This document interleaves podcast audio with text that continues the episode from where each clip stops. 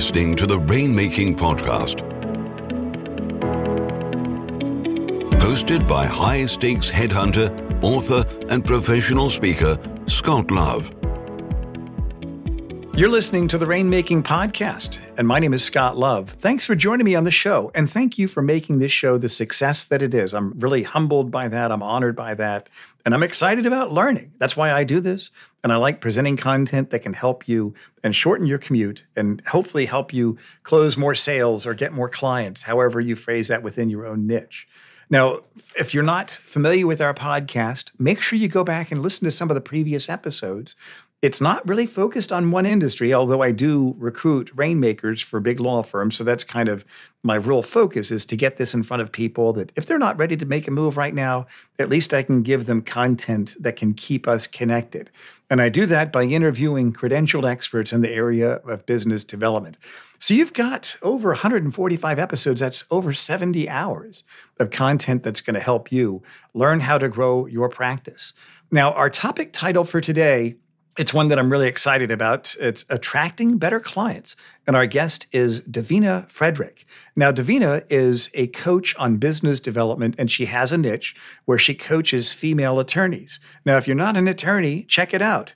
If you're a guy, still check it out because you're going to learn something. She's got some great wisdom and a great way about her, and I'm excited about the content that she shares. And I know I'm going to have her on the show again in the future. So make sure you listen to this and connect with her. You can go to the show notes wherever you listen to this podcast, and you can connect with her on her website and also follow her on LinkedIn.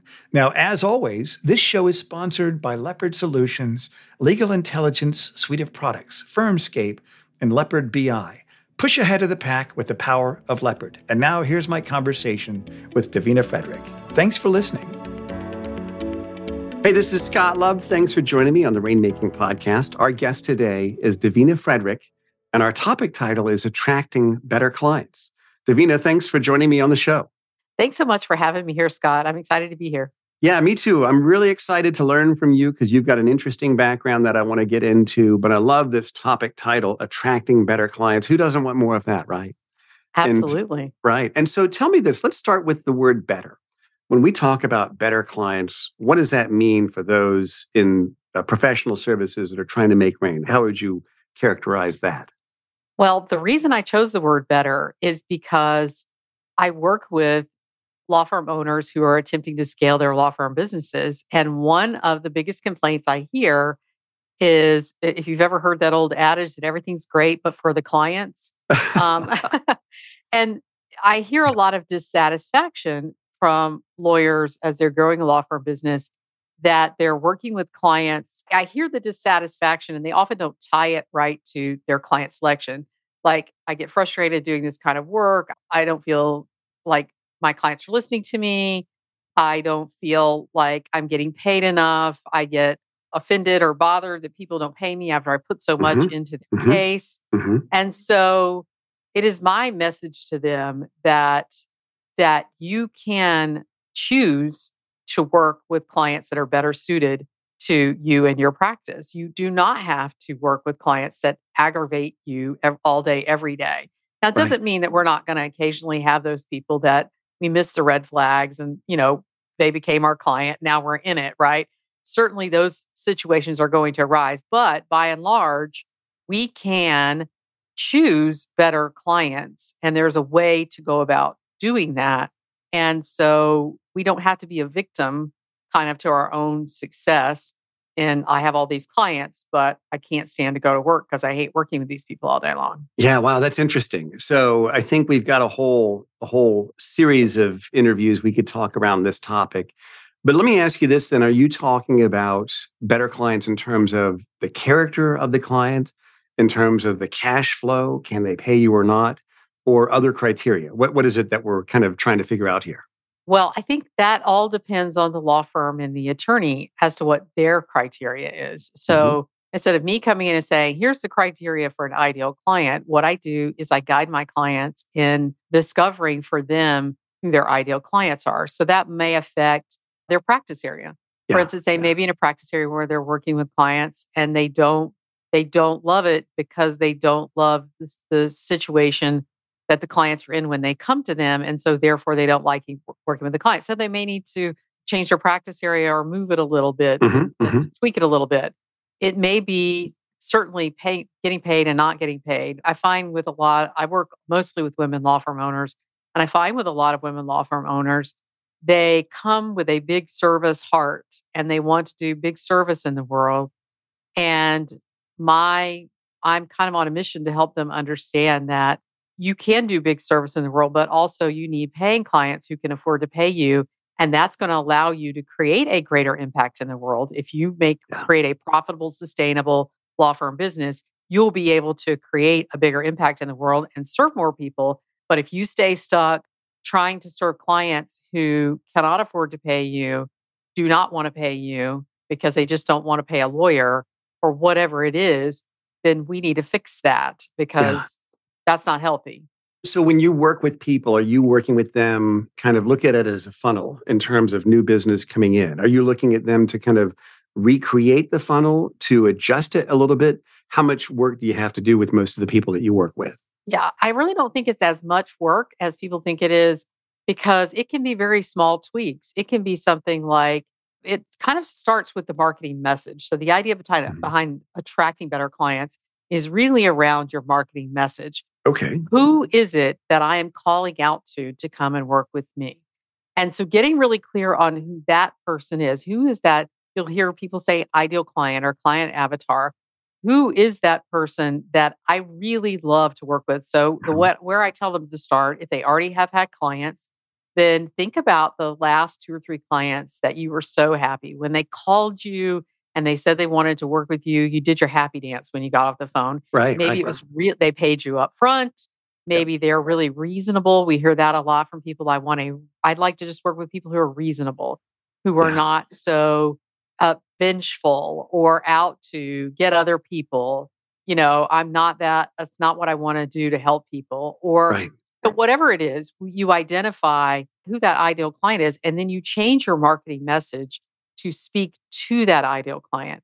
I call that cocktail party syndrome. Have you ever been at a cocktail party and somebody has said your name who's standing behind you someplace and you immediately turn around and look because you you heard your name right out of the crowd. You may not hear anything, but you hear your name and you turn around, right? That's what we want to create is that cocktail party effect with our marketing messaging that when people hear our messaging, they go, that's me. That's the type of attorney I want to work with to solve my problem. I have that problem. I like their what they stand for and their values.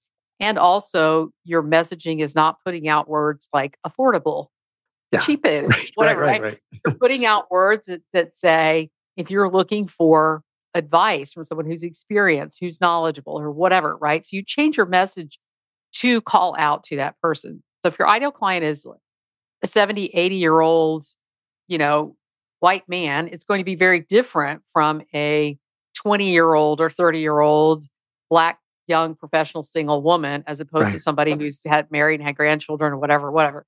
So it's shaping your marketing message to attract the people you want to work with.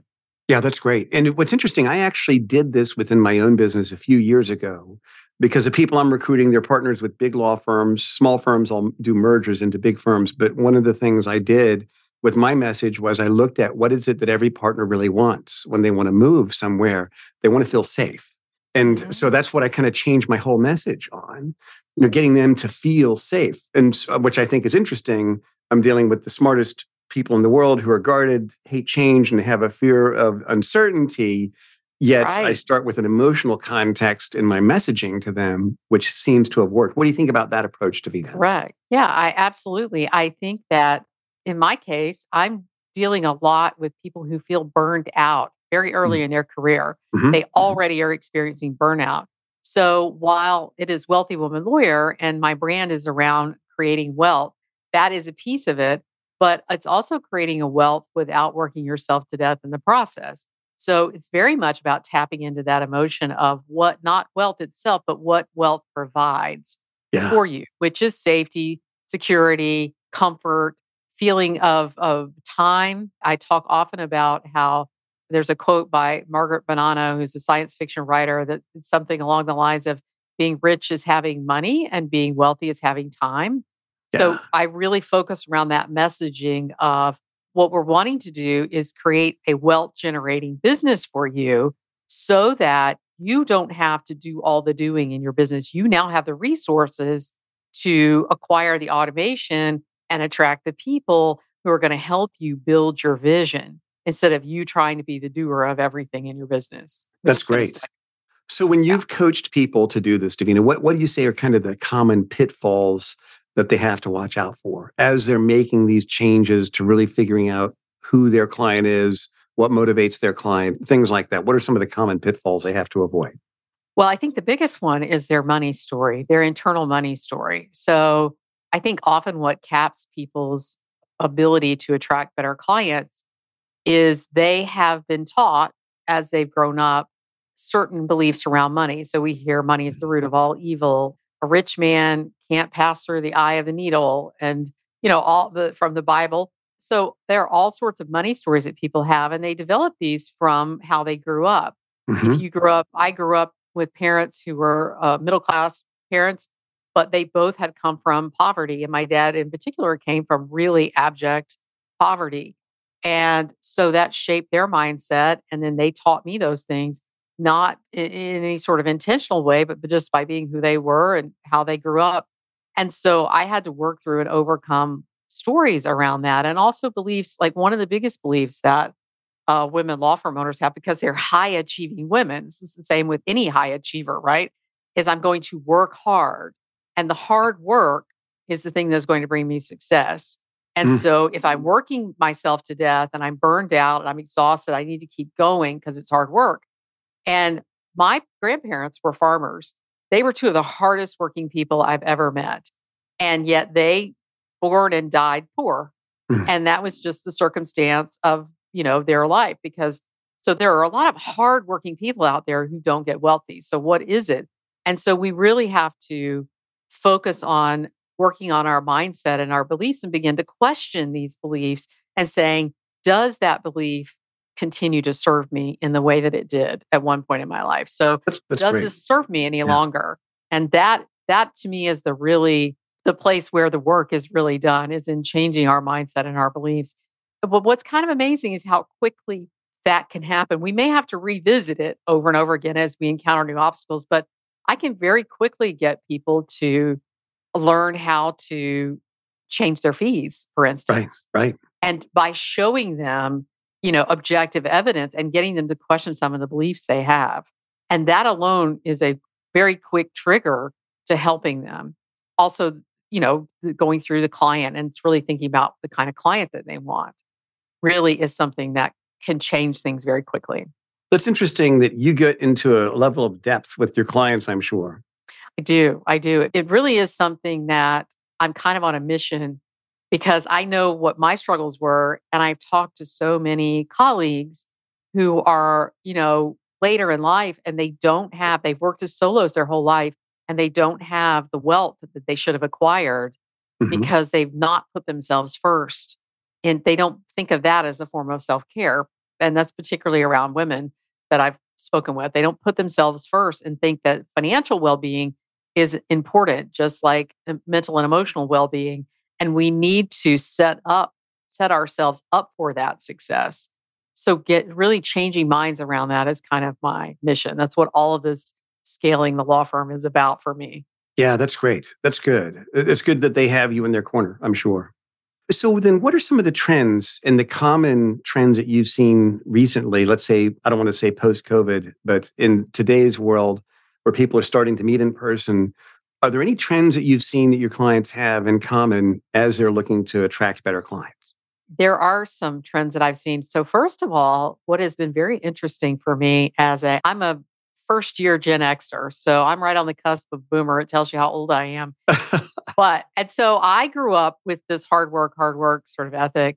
And what I'm finding with this new generation, particularly late millennials and Gen Z, is that they're saying, I don't want to work myself to death for money. Yeah. And I'm starting to see women lawyers really create law firms that are focused on their well being first. So it may be a laptop lifestyle, it may be a lot of virtual tools and automation that they're using to communicate with their clients that don't make so they're not constantly in the stress cycle of reactive response kind of thing. So it's a very exciting time. I do think there are pitfalls that will work themselves out over time, perhaps, but we often can create, we often can be so focused on our own needs and well being that we neglect our obligation to our clients mm-hmm. and the require our ethical duties to them because we're saying, well, I don't want to be bothered by this or that during this or that time. And but we can set our businesses up in a way that not only serve our own well-being, but also serve our ethical duties and obligations and the client's well-being. And so that's what I'm seeing that needs to sort of be worked out.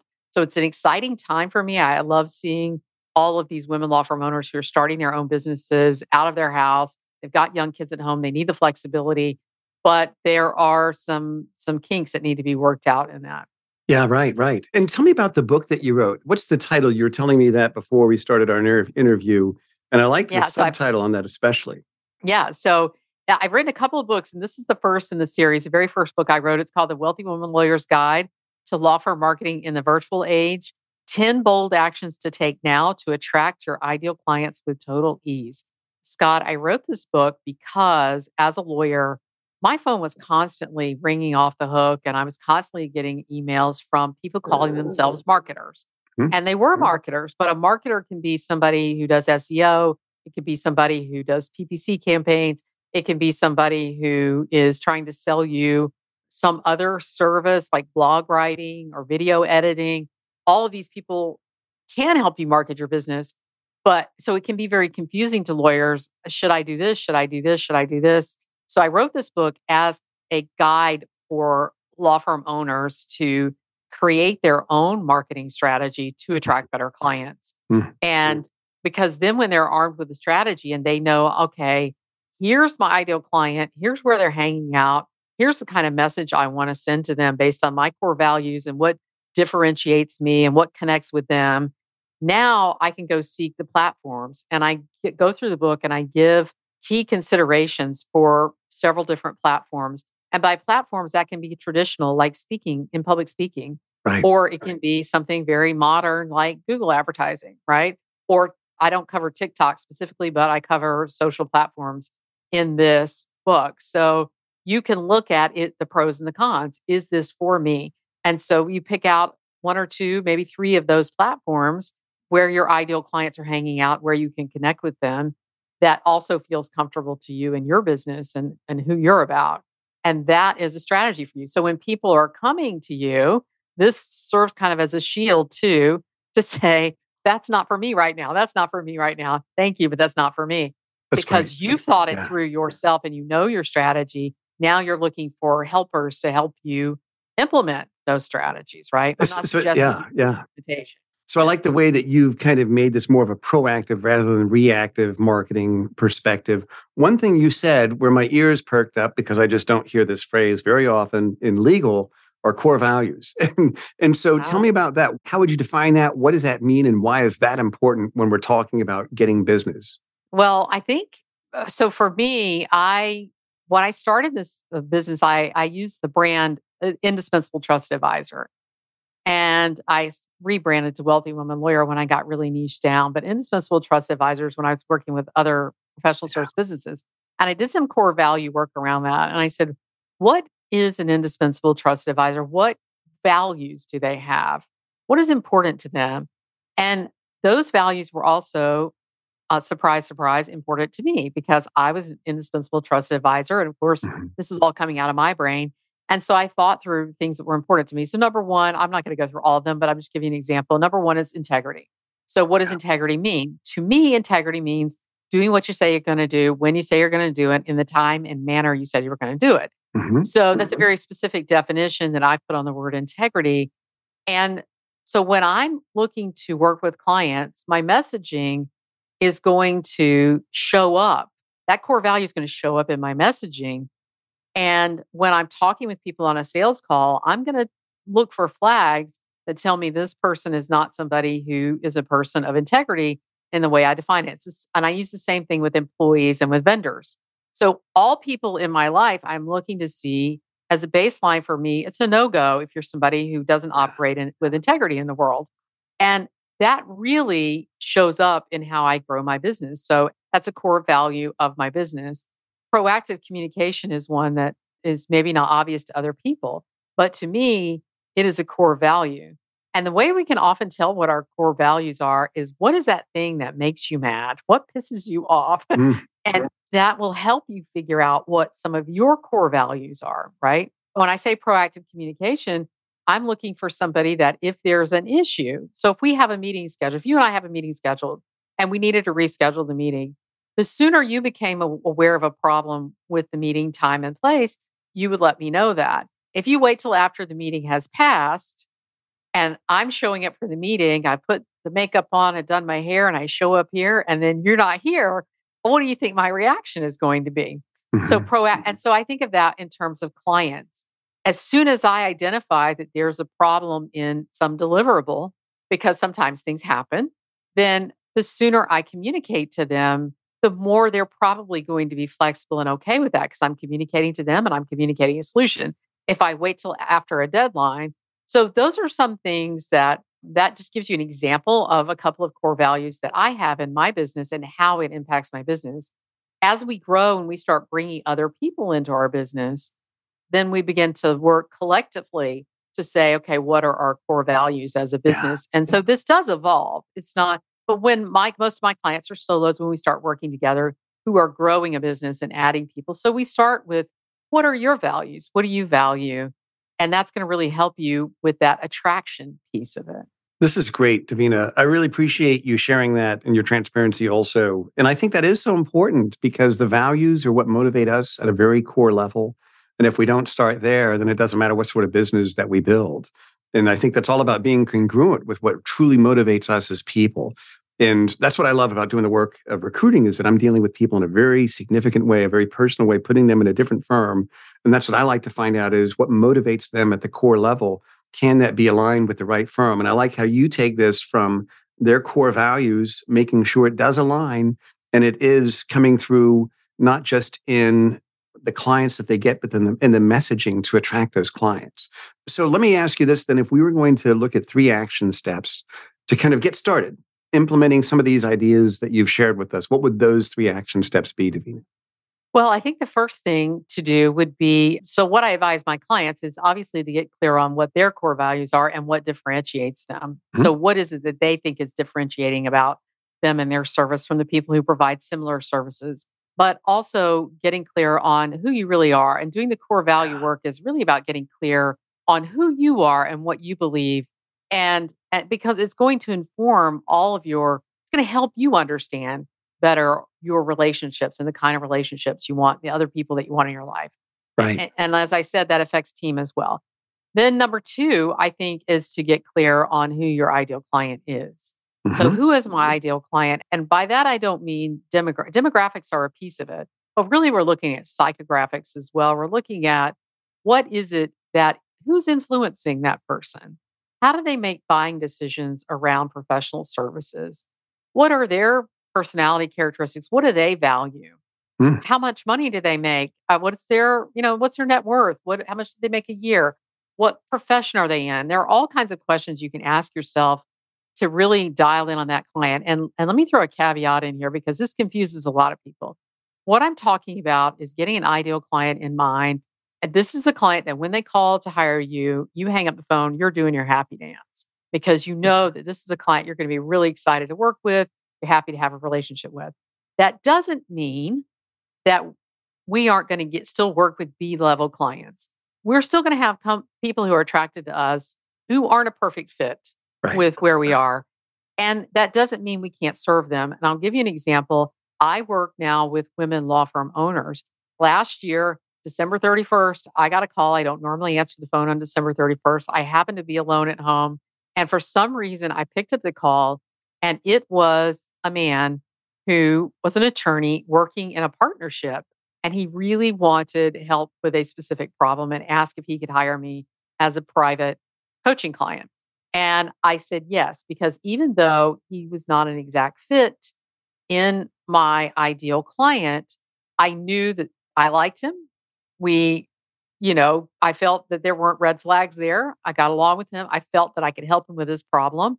And I had a container or a vehicle in which to do that that did not dilute my group for women. Mm-hmm. So I was able to do that as a private client with him. So that's an example you that just because you're creating ideal messaging and core messaging, that you can make exceptions, but the ball is in your court about the exceptions that you make. And then uh, you said three, right? That's right. So I actually got six or seven, I think. but this is okay. Great. Okay, sorry. So I'm very. Uh, no, that's I'm great. Very verbose. I should have warned you about that. and so once you do that, then you really want to figure out where those clients hang out. Where yeah, are they hanging out? Yeah. And when I say hanging out, that could mean virtually. It could mean in person. It could mean what books do they read? What websites do they go to? What you know? Do they are they reading newspapers? You know, where are they hanging out? Because that's where you want to go to get in front of them. Don't try to recreate the wheel by, I now have to start a group or this to bring these clients to me. You literally can go where they already gather. That's right. And That's be right. in front of them and be visible. So, those are three very actionable steps you could take to start attracting better clients. That's great. I think that's a really good starting point. And we're going to put the links to your books on the show notes. And so uh, all of your contact information as well. But tell us about the offerings that you have. What are the things that you want our listeners to know about what you do and how you can help them, Davina? So I work with women law firm owners in two ways. One is I work with them as private clients, and those are usually the ones that are really close to that million dollar revenue mark mm-hmm. in their business, but they just can't get over that million dollar hump. So they're making 500,000 or up, they're high six figures, and they're saying that seven figures is so close, I can taste it. And then they work with me and they move into seven figures and they multiple seven figures firms. Yeah. And so that's one way that I work with clients. But a couple of years ago, post pandemic or r- shortly after the pandemic started, I started a group coaching program for women law firm owners because there are a lot of solo women law firm owners who maybe have made their first six figures and then they realize 100,000 is not much for me to make into my business because mm-hmm. I don't get to take all that home. So I really need to start setting my sights higher. And so they are scaling that six figure ladder. Mm. That is a program called the Wealthy Woman Lawyer League. And in that program, I teach them the foundational business principles on how to scale a law firm business. So we cover attracting better clients, leveraging your resources. And by that, I mean learning how to leverage your time, your team, and your systems, which you may be cultivating and growing, right? And then also mastering your money. And that's really delving into what those key performance indicators are and how to really understand the finances of a, of a growing, scaling business. So it's really about helping solos transform into CEOs of businesses that are separate from them. So they are stewards of those businesses, but they are not one. It's not me and my baby. My business is my baby. Your business is your wealth generating engine. And so that yeah. is what we work on doing in the Wealthy Woman Lawyer League. So those are two ways to work with me. You can find me at www.wealthywomanlawyer.com. And if you add slash league, you go right to the information on the league. And then I will provide for you the books. I would also say if you love to listen to podcasts, you might want to add Wealthy Woman Lawyer to your rotation if you are a woman Great. law firm owner, because I know podcast listeners love to find good other yeah, good podcasts, right. right. We'll put that link to your show on our show notes also. Great. Well, thank, thank you, Davina. Thanks for sharing your wisdom. You've been a great guest. I'll have you back on the show in the future. Thank you for the depth that you went into, and uh, thanks so much for your uh, for your time today, Davina. Thanks, Scott. I really appreciate it. I've enjoyed it a lot. Thank you for listening to the Rainmaking Podcast. For more information about our recruiting services for international law firms, visit our website at attorneysearchgroup.com. To inquire about having Scott speak at your next convention, conference, sales meeting, or executive retreat, visit therainmakingpodcast.com.